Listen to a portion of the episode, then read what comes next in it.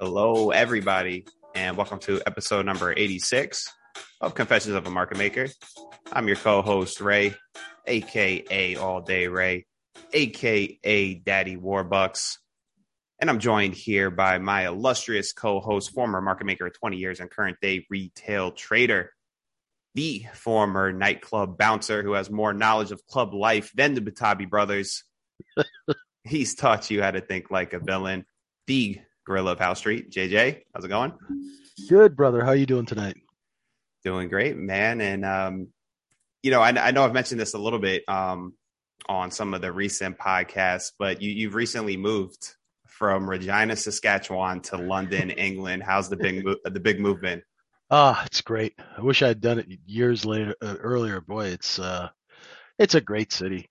You know, it's I mean, well, any place is great compared to Saskatchewan. I mean, and I don't mean that in a rude way, mm-hmm. but you know, just even weather-wise, I'm you know not frozen anymore, which is always a plus. But uh, no, it's nice being in a city again. I'm, you know, I love the crowds. Uh, you know, it's um, eh, and people are really friendly here, and the weather's a lot better than everybody said it would be. Um, I mean, it rains barely. It barely rains. I mean, I lived in Vancouver for 27 years, and it rained like every day there. Mm-hmm. So you know, this is nothing compared to that. You know, it's been sunny since I got here. It's uh, it's a great place. Love to hear it. Love yeah. To hear it. Love to hear it. Yeah. yeah. Shout out shout out to the good people of uh, you know, Regina. Yes, you know, I love those people, but that weather, man, it, will break you.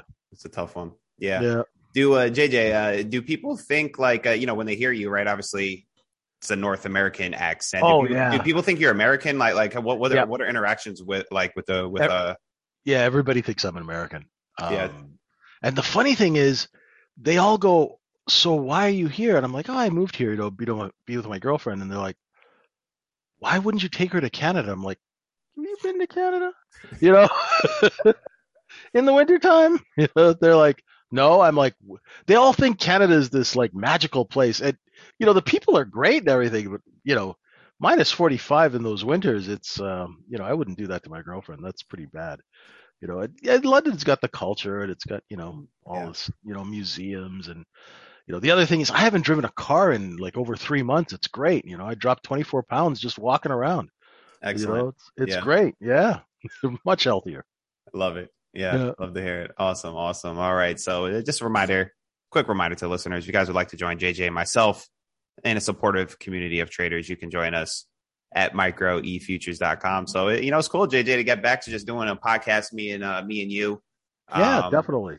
Uh, it's good. You know, I know it's been, it's been a while. Um, so it feels good to get back to this. Um, and so today we're, um, going to be discussing, uh, this, this year in trading. I know we're a little way, like halfway through the year, very, uh, eventful year, a lot of, global stuff going on. I guess just to start, JJ, what, what have been, I guess, just some of your general overarching thoughts on this year so far?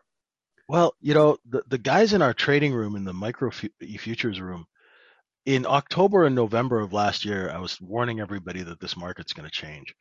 Um, you know, primarily because the the way the markets were in the prior two years were, they were just marking the market up. Pretty much, remember, we were getting like a new high every week, every day. Yeah there was no supply. Um, you know, we're in that business model where all the large money managers hold these massive positions and they hold so much stock they actually can't sell it. So, you know, the market would like just keep going higher and higher, and the liquidations were just caused by margin calls.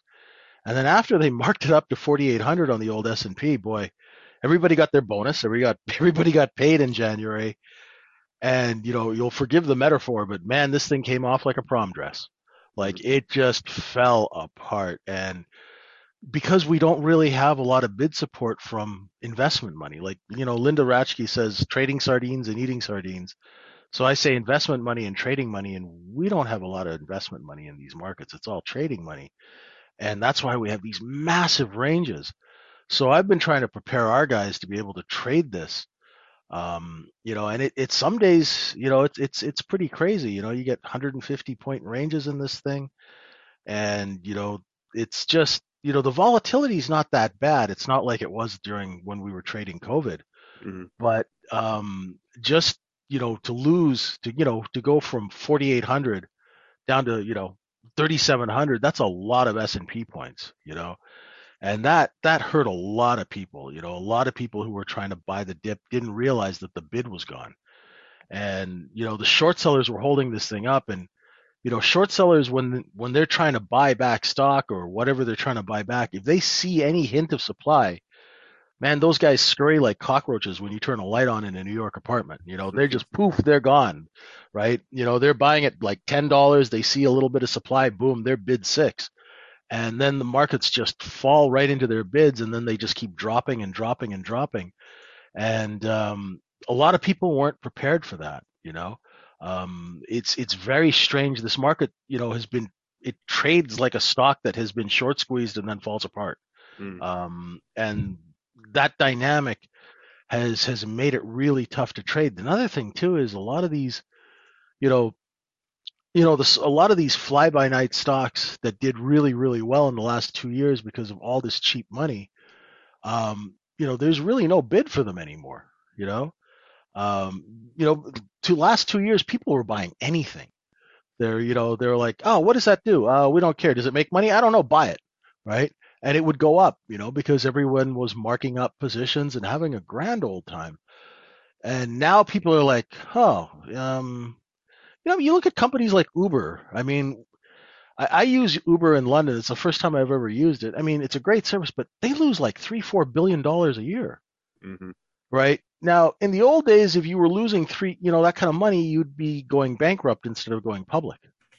Right now, we just unload that crap into, onto anybody who will buy it, and it's you know one of these days people are going to go hey you know maybe i should invest in something that actually turns a profit you know and we've seen and we've seen these companies just i don't know i i think um you know they don't really care about their shareholders none of these deals. I mean if you look at some of these companies the way they issue free stock to themselves hmm uh, you know the- you know poor retail and, and shareholders and even institutional people they're buying this stuff at a hundred two hundred dollars a share and these companies are just selling stock that they've issued themselves for free you know into this dollar volume you know you look at companies like you know that WISH and even PLTR and companies like that you know that were like the darlings of Wall Street. Hmm um you know now good luck trying to find a bid. Um you know uh, so it it's uh, there's going to be a you know the day of reckoning is here. And let's see if uh you know people this is going to smarten people up. Unfortunately people have to lose a lot of money to get smart. I know but it happened to me so you know i'm not above it right Yep. um you know you learn your lessons the hard way right yeah. and I think going forward, people are going to be a little bit more careful where they deploy their money. You know, Mm-hmm. instead of just, you know, as you, we know, we used to what say, you know, just close your eyes and go long, right? that, those days, those days yeah, that, those days are over. It was a fun time, but you know, yeah. um, you know, things are a little different now. You know, uh, these guys might have to actually earn their way out of this. You know, Yeah, yeah. You know, I, I for as far back as I can remember, JJ, uh, probably dating back to when we started the podcast. You know, I always recall you um, saying like it, it's scary where we're at in the market. It's scary where we're at in the market. Like once this falls, once this comes apart, to use Yeah. your phrase, it's going to come off like a prom dress.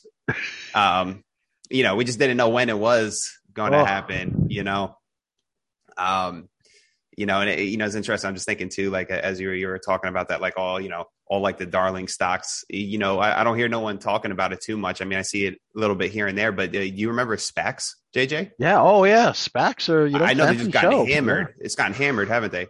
Oh, you know, every everything's got. I mean, Jesus, look at Netflix. I mean, could Yeah. you imagine owning owning that thing at six hundred dollars a share?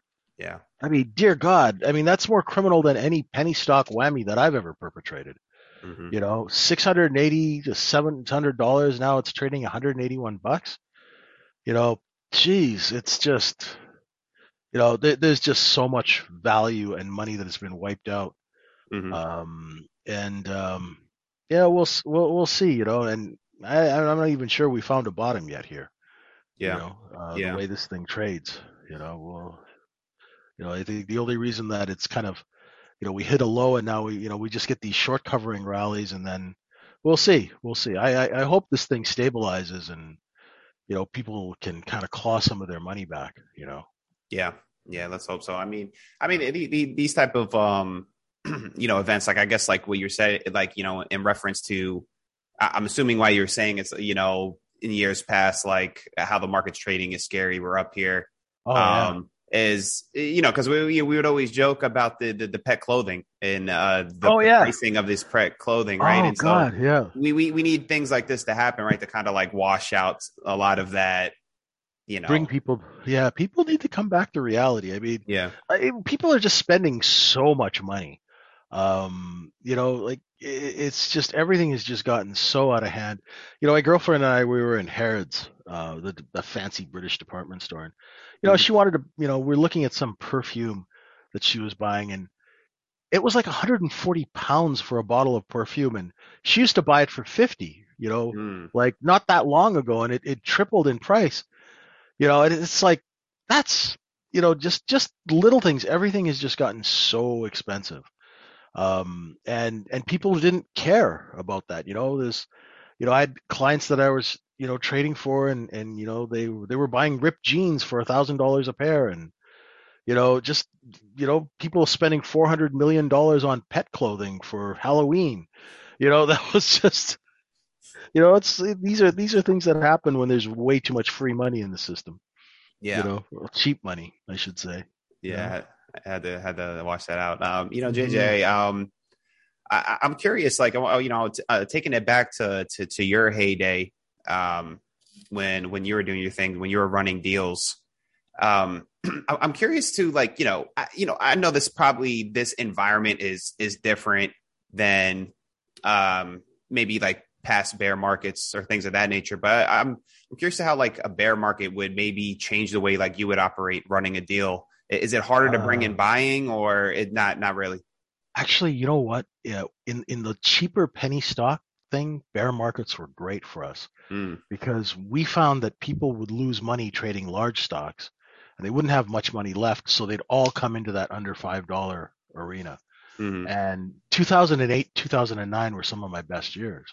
Wow. You know uh we just and and you know because the thing is when you when you have hundreds of millions of shares to sell for a group um it doesn't really matter the price as long as you've got tons of stock to sell you know? So we'd take a stock from 30 cents to a buck 50 and people would be really happy with that because they you know they'd make a double or a triple on their money. And you know it and you know we'd keep the thing going for a while so that you know people would have a chance to get out before um you know before we worked it. So yeah it, it, was tough though. I mean it is it is harder. Like you know you look at stocks like gme and and things like that those deals i mean when the street took them the amount of dollar volume they were trading i've never seen stuff like that before Mhm. you know? Um and we probably won't see that again for a while.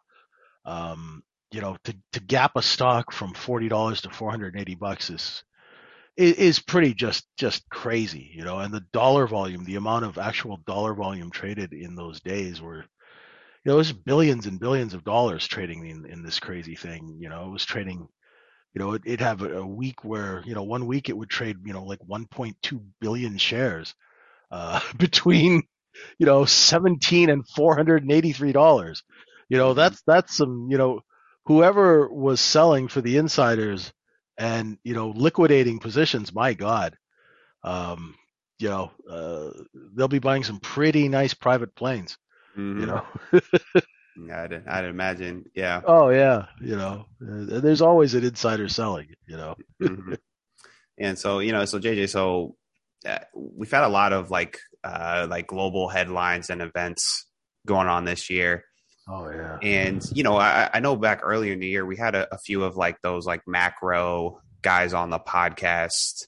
Yep. and you know just from having them on i you know i i started i guess paying attention a little bit more. Not that i haven't paid attention to like macro events but i never really uh i was more of like block the news out and just trade which which i found out i should always be that way because i started trying to oh boy. um and not not like really trade Yeah. off of the but maybe use it to see like okay maybe like um i should stay away from this sector. Maybe i should pay attention a little bit more to this sector and i'm sure there's some validity for some people but it was just messing me up like not Mhm. i, I just need to look at the chart um Wh- Where I- where do you stand on this topic?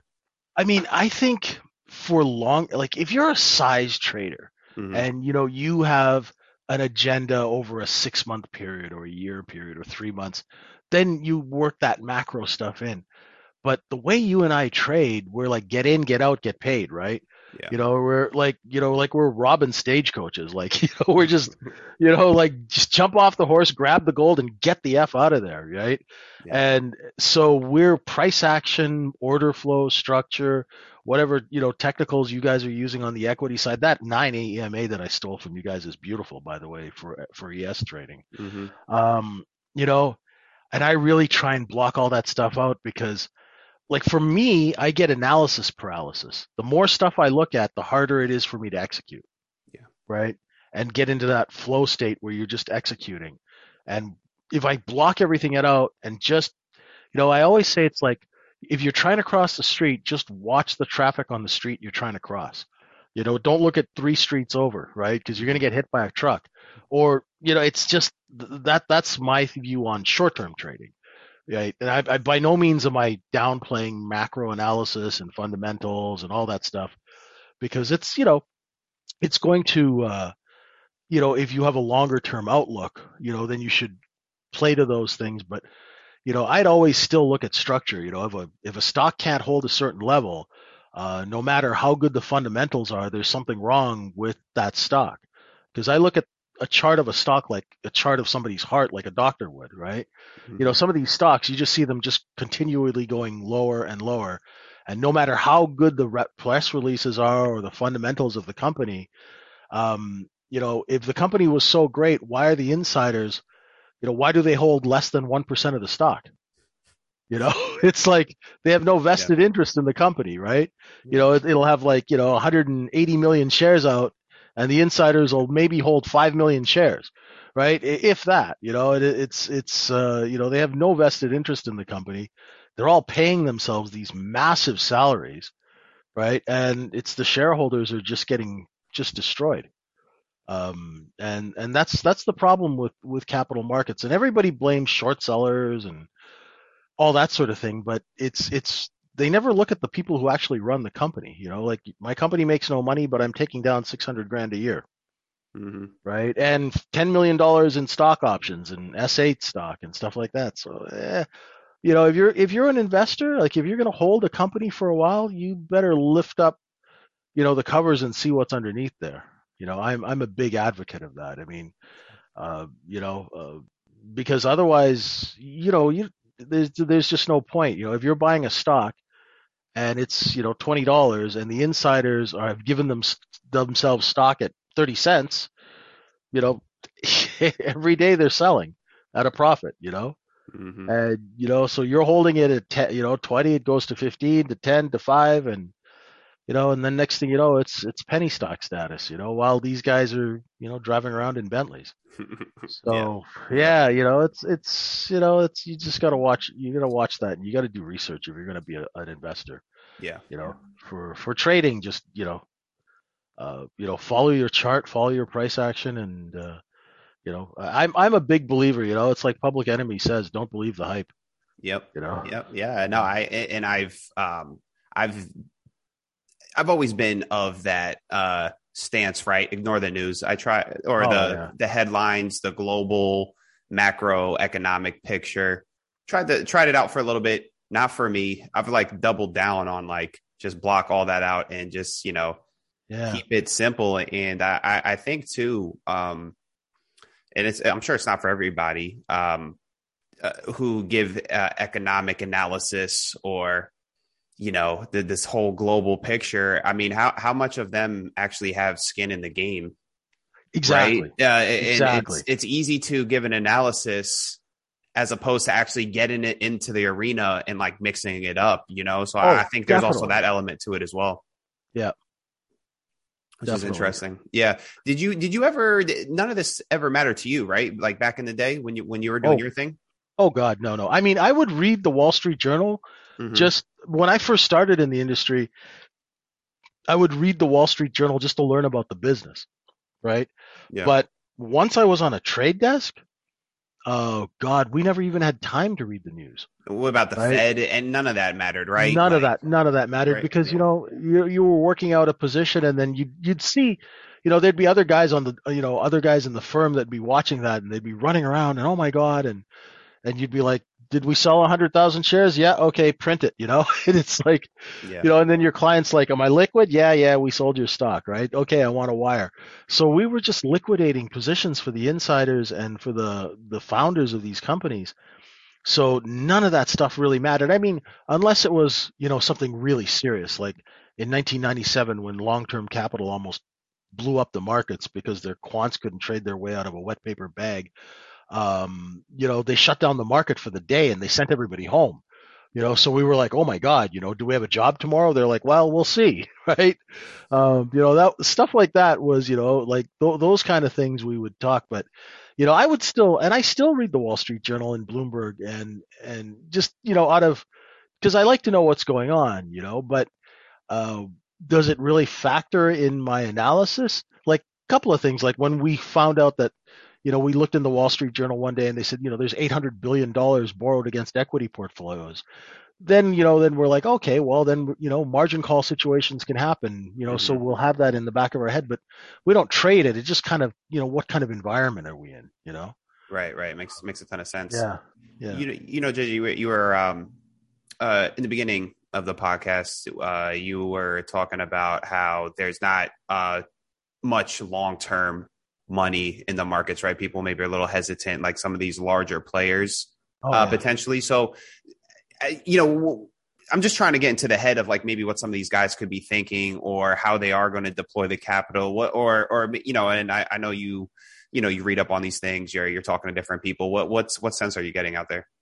the the I mean, I don't really know any serious money managers. Remember we had Shauna uh, Sissel on there, and Yeah. she was a CIO. Yeah, yeah, It'd be great to get her back on the show uh, because sure. you know these are long-term players, and you know they they trade for pension, they you know they invest for pension funds and stuff like that. yeah, And it'd re- really, really be a good, good you know informative thing to get her back on and see what they're looking for to start deploying capital.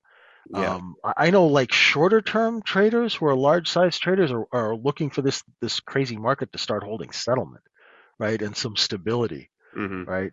The other thing too is these guys, because they have so much money, they don't have to deploy it. You know, uh, you know they can sit on it and and they still get paid, right, because they still get their management fees, right, and you know, and and they're also paid to be kind of stewards of that capital, so and not deploy it irresponsibly. So it'd be really, and, and because I've never worked for a money manager or one of those sort of what we call white shoe, you know, like a BlackRock or you know Morgan Stanley or you know hmm these larger sort of you know investment type houses, it'd be great to get somebody on there and and see what they're looking at, um, you know, with the macro and everything to see when they're going to start deploying capital. Yeah, it's a great You know. idea. I think we we definitely should. Um, Yeah, you know, I think you know, I think it, I- you know, I think here, yeah, I've had this thought, JJ, and like, you know, first off, like before I give this like a not even like opinion, but like I'm just a short selling schmuck at home, retail trader, so like I'm nobody. But you know, I think I'm like, uh, if you're if you're giving these, you know, uh, these money managers, you know, you're paying them a management fee, whatever, and they're like. Oh no, we're not doing. I'm paying you to tell me you're not doing nothing with my money. yeah, I'm like, what the fuck am I paying them for? Like, yeah. Well, you know, It's funny. You're I paying just- them not to lose your money. That's true. That that's true. Uh, know, I guess that's a fair point. that that's that's the one thing. You know, these, and, and you know, high net worth individuals have they have different sort of, um, you know, objectives, right? You know, the security of their capital and conservative investments and things like that. I think a lot of that went out the window in the last couple of years. You know, everybody started to become like a a cowboy. You know, Yeah, and sure. got a little and even some people you know probably got hurt um the one thing i do worry about and and the reason you know we had a thousand point drop in the s&p is we don't really have a lot of liquidity in these markets hmm you know um i mean if you look at just you know you know you look at just how much paper apple trades every day I mean, today we traded 77 million shares in apple and it usually trades about 98 million on a 10 day average but it's thin you know the stock moved 2% on 77 million shares The- the problem is large buy or sell orders move these markets drastically, Yeah. right? Um, which is which is kind of kind of scary, and we see that in the charts. That's why we have these huge ranges, you know, um, because you know I always talk about like uh, the the investors or that big investor institutional money manager bids. They're they're like having shock absorbers in a car, right?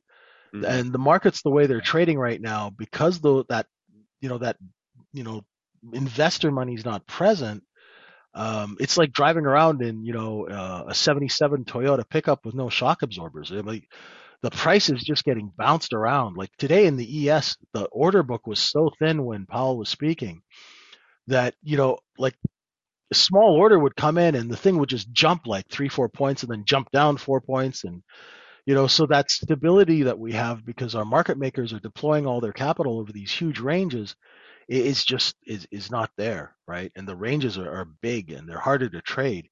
So that that's tougher for us on the retail trading level. We have to really pick our spots you know and and do all that discipline stuff all the boring stuff that they talk about right Yeah. Yeah. you know discipline and money you know it's like you know that's so it's you know but hey it works right so It um, does. If if you want yeah. to survive, right? It's like, hey, you, yeah, you Oh, wanted yeah. to trade. It's not. It's not always uh glamorous, yeah um, exactly yeah or you know.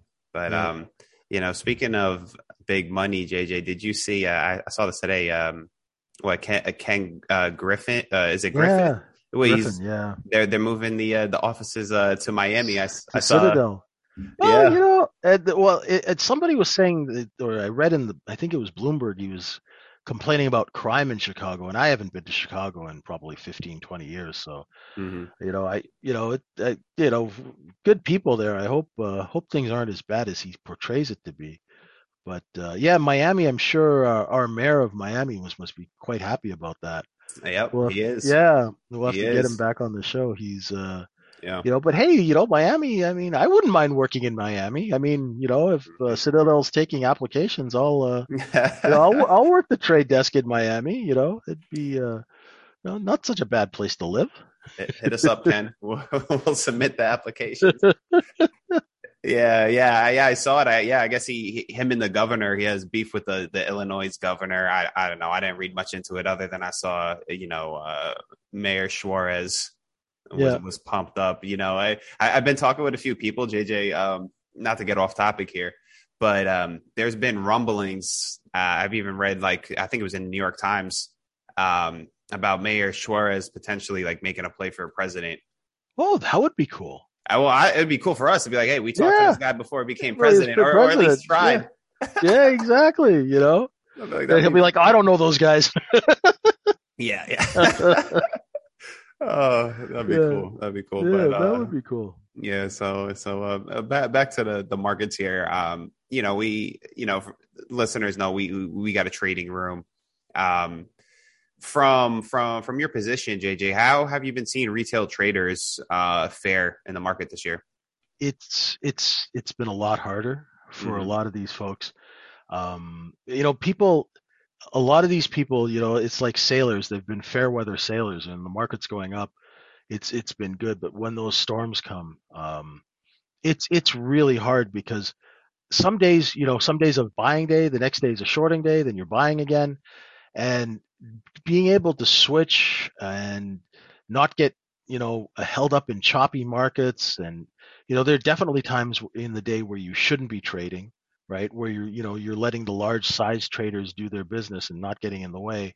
Mhm. and a lot of people have just been getting chopped up. It's it's been a it's been a very difficult market. And for for a lot of retail traders and we've been really trying to keep people on the right side and um you know like you'll you'll see that you know after some really really bad days the next day on zoom there'll be less people you know? Yeah, and you know yeah. that people have just gotten chewed up. And um you know you tell people to be careful you know because i've been doing this for 30 years now. Um you know but you tell people to be careful but uh, unfortunately retail trading is you know you're sitting in a room and a lot of people who come into retail are you know they're sort of type A personality people they're used to taking the bull by the horns and working really hard and and to them to sit and wait for a trade um, or wait for the right conditions to come, you know, that just goes against, you know, they're like, I'm just sitting here, I'm not working, I'm not making any money, right? And then they go and do a trade, get stopped out, they go long, go short, go long, go short. Next thing you know, they're down five hundred to thousand dollars, and it's just, it, it's really, it's it's been pretty nerve wracking for a lot of people, you know. Um, and and I, I sympathize with that. And even me, like sometimes, you know, I'll I'll when I start trading, I'll just test myself on a micro or two to see if I do a lot of self monitoring. Is like, is my brain working? Am I executing? You know, before mm-hmm. I even think about sizing up. Yeah. Um, it's it's it's the only way to do it. You've got to really you know test and and and just make sure that you know you can't be too overcautious, but um, I was taught to be really cheap and and preserve capital. So uh, that that's that's the big thing with me. You know, I'll I'll test the market out, see how it's trading, and moreover, I'll test myself to see, you know, am I seeing things right? Am I reacting right? If I'm not reacting right, you know, I got to start reassessing, right? Mm-hmm. Um, you know what I'm doing, or if I'm seeing something, or I'm reading it wrong. Um, so I do a lot of that, like especially on Monday if I have weekend brain. Mm-hmm. Um, you know, uh, you know, yep. now that I actually have a life on weekends, uh, you know, which I haven't had for like, you know, 25 years. So, you know, it's like sometimes Monday and I'm like, oh yeah, it was a nice weekend. And, you know, I'm like, oh God, I got to snap out, snap out of it, you know, and get into the price action, you know? Yep. So it takes, it takes me a little longer now, you know, which is nice because we have that London session. So I can, uh, I can prep a little bit for uh, for the regular trading hours. Yeah, yeah, the hours are a lot different, right? Because you were you were oh, in what like central timing, and all right, uh, I know it's I know it's switched GMT, a little bit. Greenwich Mean Time. Uh, so it's like, you know, here like right now it's um, what time is it here? It's so uh, almost ten o'clock. Yeah, right? so you're so five hours in front of me. Yeah, yeah, yeah, No, I was saying like when you were in Regina, you were probably I think you were like central. You were like one or two hours behind me. I guess it depends on yeah, daylight savings. Exactly. Yeah, and yeah. Regina doesn't change time zones. You guys would change. So yeah, we yeah same. Yeah. Yeah. But yeah, it's it's good. You know, it's that London Open is a wonderful time to trade, especially for new traders.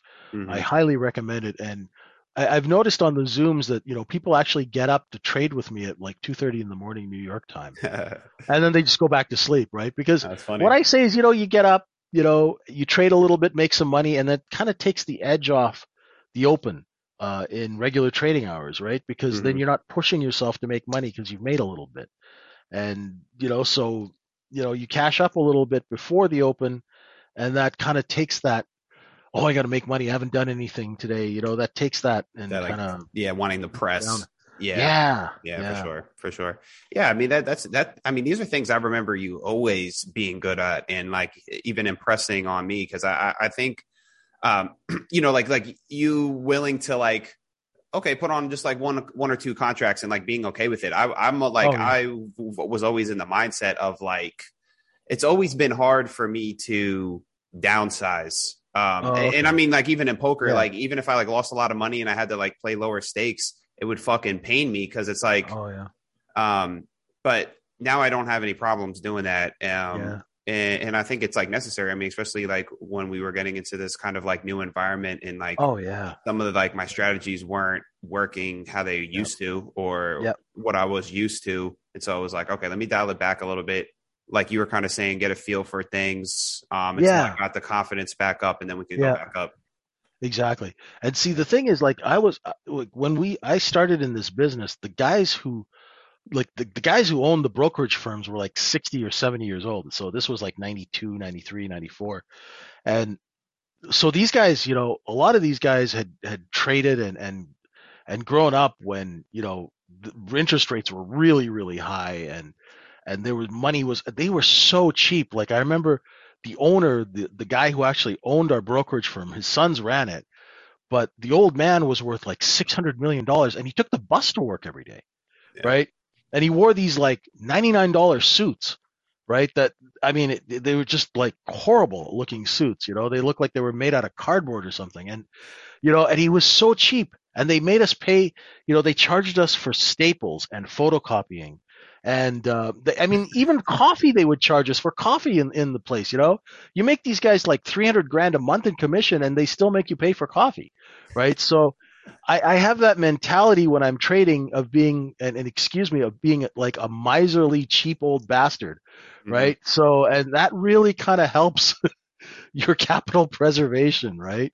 Yeah. If, if you're cheap, you know, um, because then you won't trade all the time or overtrade, or you know, you you kind of look at things a little differently, you know. And I uh, think that's uh, yeah. I, I mean, you know, I, and I could I could you know, it's it's like you know, we we have these conversations now, JJ, and it, it's totally different for me now because like I'm at least uh way more experienced than I was Oh, when yeah. we when we started, and yeah, I mean, like the game is so tough, like you have to be stingy, right? oh Like, God, yeah. Or yeah. if you're out here being like loose, you're gonna you're not gonna win. No, it's it's it's hard, you know. And I was telling this story. There was a brokerage firm in Montreal, and um, they had a branch in Vancouver, and there were like 50, 50 men and a couple of ladies in there too. And all they did was grind. They were just grinders, right? They would scalp here, scalp there, and everybody made fun of them. And you know, because you know these other guys, oh, I made four hundred grand this month. I made this, that, but these guys would be consistently making money, you know, and they weren't like they would bring their like they wouldn't carry briefcases like they carried their lunch in a grocery bag right? And they would like wear polyester sweaters and stuff. But you know what? When any any one of their brokers blew up and needed to borrow 50 grand these guys were liquid right? Yeah. like the guy in in um in rounders uh what was his name Oh, uh, Knish, Knish, Knish, right Yeah. if anybody like when they blew themselves up he was always liquid right yeah, and you know that wasn't glamorous and and so that's what we've been doing a lot of scalping and grinding in this market and you know just make a little here make a little there it adds up you know Yeah, for sure. You know, Yeah. it's interesting. Actually, you you bring the Knish up. I, I was thinking, um, along this topic, right? Like we have we have you know markets tanking, and like this is obviously a co- across crypto NFTs e- everywhere. oh god and yeah. I was I was thinking, you know, especially like when the, that whole uh, Wall Street bets movement was going on, and it was like.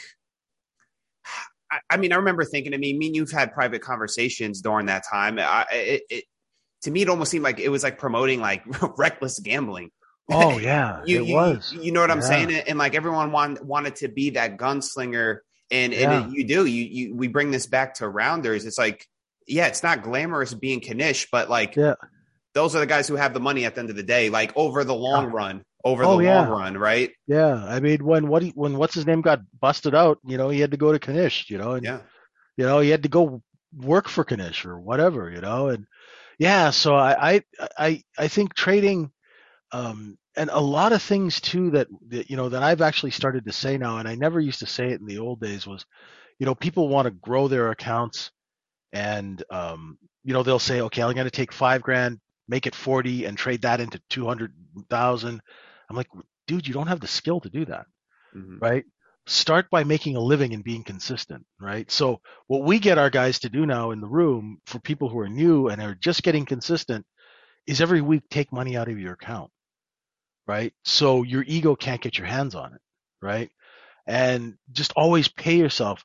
You know, and I was thinking over the weekend because I had a buddy of mine who was having trouble with this, and I said to him, you know, in the old days, before I became a retail trader, I have never wired money into a brokerage firm. Ever. Mhm. It's always deposit stock, sell the stock, get the money out. You know, so you sell stock on money, you get Monday, you get a wire on Wednesday. You sell on Wednesday, you get a wire on Friday. Right? That's how we lived. We we would never it was never even thought of to wire money into a brokerage firm. Right? It's a one-way street. It comes out. So, and the only time I've ever wired money into a brokerage firm was to open my futures account Mhm. right? I've never actually wired money into it's it's it's just always the other way. So, you know, if we try and get people to to think like that. It's a business. Pay yourself, pay yourself, pay yourself. You know, and and put something away for you know when things don't go well, right? Yep. Um, you know, always you know stash some money somewhere where you know you can't execute on it. You know, and um, you know, it's it's uh, you know the old guys in the in the days would say, you know, it's always good to have an fu million stashed away somewhere, Yeah. right? You know, it's like you know nothing is says security like a million dollars stashed in some offshore bank account, right? That nobody knows about, right? That's always you know that there's nothing like peace of mind, right? So yeah, just pay yourself, guys, you know, and Yeah. girls, you know, definitely. Yeah, no, I, and that's what I, I love about it. Um, you know, th- these things we're talking about is they're they're just they're good practices, right? And if Mhm. if you're having good practices like over time, you're you're going to win. And you know, Yeah. you know, you don't have to worry. Like people are always like, oh, I want to make X amount of money. I want to make X amount of money. And I think like me and you, what usually our response to people is like just fo- focus on these good practices, do, do the good Yeah. process, and then the money will Yeah. take care of itself. Yeah. and- not and not vice versa. Not like, oh, I want to make this money and I'm going to do it. Well, Yeah. you got to. Well, yeah, it's good to tr- it's good to have goals, but realize that trading is a skill, you know. And it, it's like it's like say you and I walked into a hospital and said, "Hey, uh, we want to make do a little brain surgery to make a little quick cash here," you know. Um, or let's do it, you know. Uh, yeah, I'd like to do a mitral valve, ba- you know, bypass and make 200 grand doing that surgery, right? Did you go to med school? No, but you know, I watched a YouTube video, right? you know, like, yeah, it can't be that hard, right? Yeah. So, you know, when you when I say that to people, they're like, "Oh," I'm like, "Yeah, you know, this is a skill, you know." And, and people like, you know, even like poker players, like, how much time did you put in learning, watching things with all that stuff and the software and all of that stuff, the preparation you did?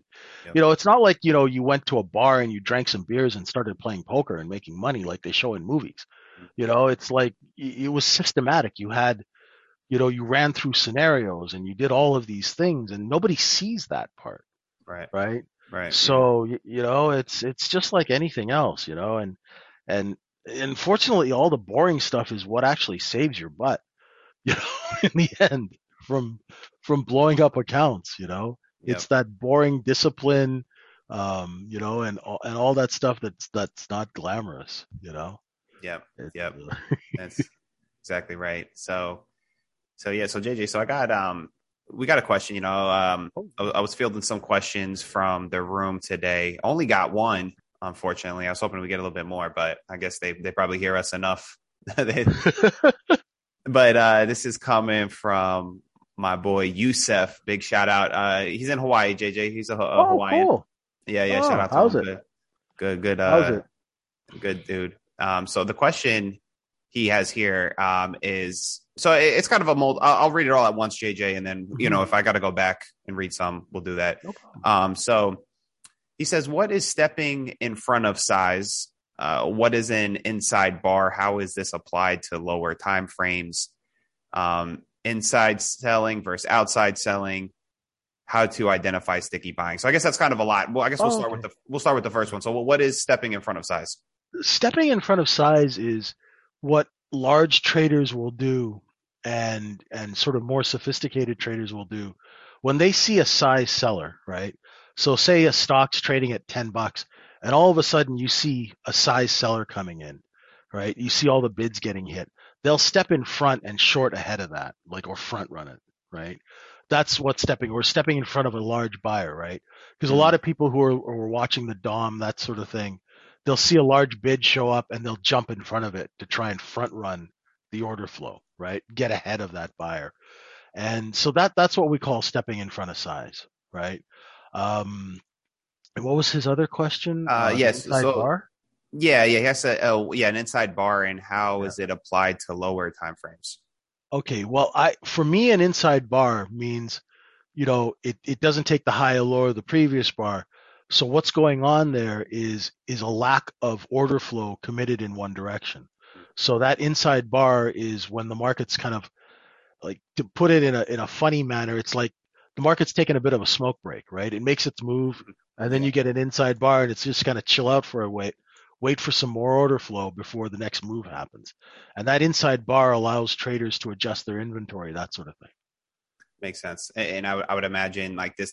It's kind of like I want to stay out during this time period, right? Like I yeah, probably- yeah, yeah. That's the time where you go get a coffee, you know, Right, right. that kind of thing. Yeah. right. Okay. Yeah. Um, all right. So next, um, next part of the question: um, inside selling versus outside selling. Oh yeah. Um, inside selling is just like in the ES, for example, um, at say three o'clock in the morning. If, if everything's calm, there's no there's no news or anything. Uh, inside selling is say a market's at like five, and you know it trades at five for maybe an hour, two hours. People and it can't get to six, it can't get over six. Then people are trapped say between four and five bucks, and then those people become supply when they start selling out. So the market will adjust inventory by selling off, uh, but it, it won't break like serious levels. It'll it'll hit a level, that selling will cease. The large traders will buy it all up, and then back up we go. That's that's inside supply. That's those are just trap longs, right? Mhm. Whereas outside supply is if is is what we call um, dilution, right? That's when a large seller comes from outside and starts selling size into a market, and you'll tell you can tell right away because it won't hold it won't hold your your market profile levels or it'll break EMAs or it'll break your fibs or whatever you're using to watch price action, it'll just chew right through that. And that's what I call outside supply. Cool. All right. And then the last part, um, how to identify sticky buying. Oh, okay. Well, sticky buying is sticky buying is buying that'll hold settlement, right? Um, especially in a stock. So, you know, we were looking at uh, what was that stock that you guys were fooling around with? Was it EDU and Dawn? Yeah. EDU and Dawn. Yep. hmm Yeah, you know, so you know, though the EDU finally came apart in the last couple of days, right? But- yeah, yeah, at least yeah. somewhat. It, but it's it's held Yeah. decently. I mean, I had some good shorts on it, but yeah, it, Yeah. it hasn't like really peeled. I mean, it did today. I had another short it, but yeah, It's it's not bad. I mean, because so it went up like say on the fifteenth, and the next two three days, it it held twenty one dollars. So I would say that was fairly sticky buying for that time. Then it traded another couple of days, and then finally inventory got long, and it broke nineteen fifty five. But it's still trading above eighteen oh seven, right? So for me, sticky buying is buying that holds settlement, right? Like look at DAWN, that's sticky buying yeah, because that you know one- after yeah, yeah. after it made its move, it stuck. still has not. Yeah, it's stuck, right? yeah, And and sticky buying means two things. You got people who are buying the stock that are holding it past that T plus two or T plus three, or you know, or past settlement. And the other thing is, you know, supply seems to be kind of getting choked off in that. You know, uh, looks like they acquired all their stock under eight bucks, and you know they're being very very diligent, just selling very gingerly. Um, you know, so yeah, that that's sticky buying. You know. yeah. I I- think I really love that uh, that concept because you know, like, because you know, we're talking because you know I short sell. oh Um, yeah.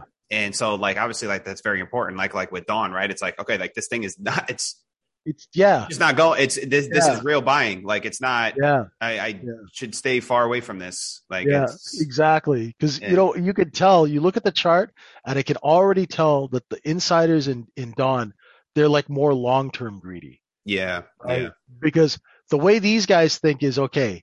We could make I don't know. We could make fifty million in a week, or we could take six months and make four or five hundred million, right? And you know that long term greed, you can see that on a chart by the way it trades. You know, Yeah. it's like they sell a little, you know, and and the you know so that that's that's that's a that's a good thing to that's a good question. yeah, yeah, yeah, yeah. The- you know, I, I stayed I stayed clear away from Dawn um, since Yeah. the, the the one day we were talking about it. But um, I've been I keep taking stabs at EDU short. Um, Yeah. But that one I, I've traded so much over the past, JJ. Like when that one unravels, it fucking unravels. I mean, as do a Oh, lot of the China stocks. you know what Oh I mean? well, yeah. I mean, hey, like you know, uh, I mean, all, all my guys who did China deals, you know, and and Yeah. you know, not that I, I don't, you know, not not to be politically incorrect, but hey, you know, they're you know they're gonna sell their paper, you know, Mhm. they you know they're gonna sell, right? Mm, They sure you know, those- those Ferraris, uh, the maintenance on those things is kind of expensive. you know, you know, JJ, I was, oh man, I was excited. I thought we were going to uh, get this um, Bloomberg reporter who covers the China markets, Oh, the, Chi- cool. the China financial markets. Well, no, well, well, because you know, I had all these questions Yeah. for her on the the China markets. You know, I, I feel like not a lot of people talk about these things, and, and, you know, me and you talk behind closed doors. I, there's Oh, a lot of stuff I, think going on in, in there. Um, but uh, the compliance department said no, she couldn't come on the podcast. Oh, really? Yeah, Oh, that's funny. Bloomberg, Bloomberg- compliance said she's going to come on the podcast. Oh, come on, Bloomberg. Come on, Bloomberg. I want to know. I want. I want the. I want. I want to. Uh, she's a great follow on Twitter. I, f- I forget her name. Um, but yeah, the, the China market is is, is uh, interesting, is fascinating to me. It's Well, cheap. yeah. I mean, I took so many Chinese companies public. I mean, Mhm. it, you know, living in Vancouver, it was a big thing. You know, I, I told you about that pencil company. We took the seventeen dollars a share. You know, Yeah. hey, there's pencils for God's sakes, but you know, it, you know, they they bought it, so we sold it. You know, and uh, sold it all the way up to seventeen bucks. You know, it yeah. was, uh, that was We'll we'll have to we'll have to find um we'll have to find somebody who covers the China markets. Try and get them here Definitely. on the podcast. If any of the listeners, Yeah. if any of you guys know, message me or JJ for any any Definitely. recommendations. But um, We'd have we'll have we'll have to get like uh Shanna to work her her uh her connections with uh you know with some of those guys from um the business news outlets, you know. Like yeah, uh, Charlie Payne, you know. Yeah, Billy Dee Williams himself. We got to get him on the podcast, you know. Uh, we sure do. That would be that'd be a great one. Uh, that would be a great one. Yeah. Oh man. So, you know, with that, that will conclude today's episode of Confessions of a Market Maker. If you guys enjoyed the episode, please uh, like it, leave a review for us. Uh, if you guys would like to join a supportive and professional community of traders, you can join JJ and I at microefutures.com. JJ, it was fun, man. It, it was good. Yeah, uh, just getting back to me and you, man. It's uh, yeah. reminiscence of like when we first kind of started it, man. We'll have to do more of these ones, just me and you. Definitely some market updates. Keep people in the uh in the loop here. Absolutely, absolutely. Any uh any par- parting thoughts? Uh par- parting thoughts? Oh, just you know, just uh try and uh you know, just watch your risk over the next, you know, little while and, you know, trade uh just be tactical about your trading, you know. And uh, don't don't force it, you know, things will change and if you have you've had a bad last couple of months, don't worry. You know, uh, these things always swing and uh, you know, the education you get will help you in in your future trading, you know, years. So just uh, keep your head up and, you know, if you need help, reach out to us. We're always around. Yep, yep, absolutely. Great advice. So for the Gorilla of Howe Street, I'm Paulie Walnuts. You stop, so Good night.